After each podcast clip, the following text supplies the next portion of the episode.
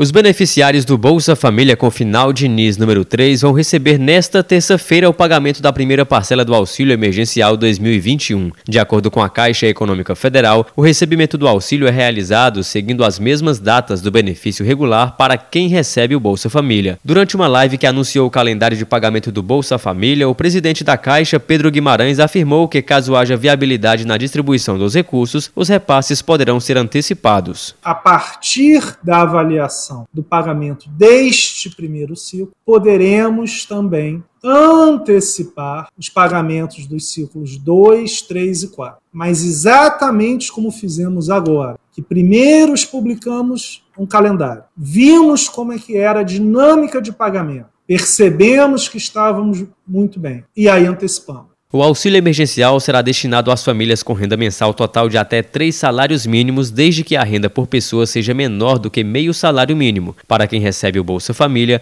ainda está em vigor a regra do valor mais vantajoso. Segundo o professor Edilson Tavares de Araújo, doutor e mestre em Serviço Social pela Pontífica Universidade Católica de São Paulo, o auxílio emergencial é considerado como direito, sendo assim, não pode ser visto como moeda de troca. A gente tem que lembrar, inclusive, que o auxílio emergencial não é uma benesse governamental. O auxílio emergencial é uma conquista da sociedade civil que é colocada no plano político. O valor médio do benefício definido para 2021 ficou em 250 reais, podendo variar de R$ 150 a 375 reais, a depender do perfil do beneficiário e da composição de cada família. Reportagem Marquesan Araújo.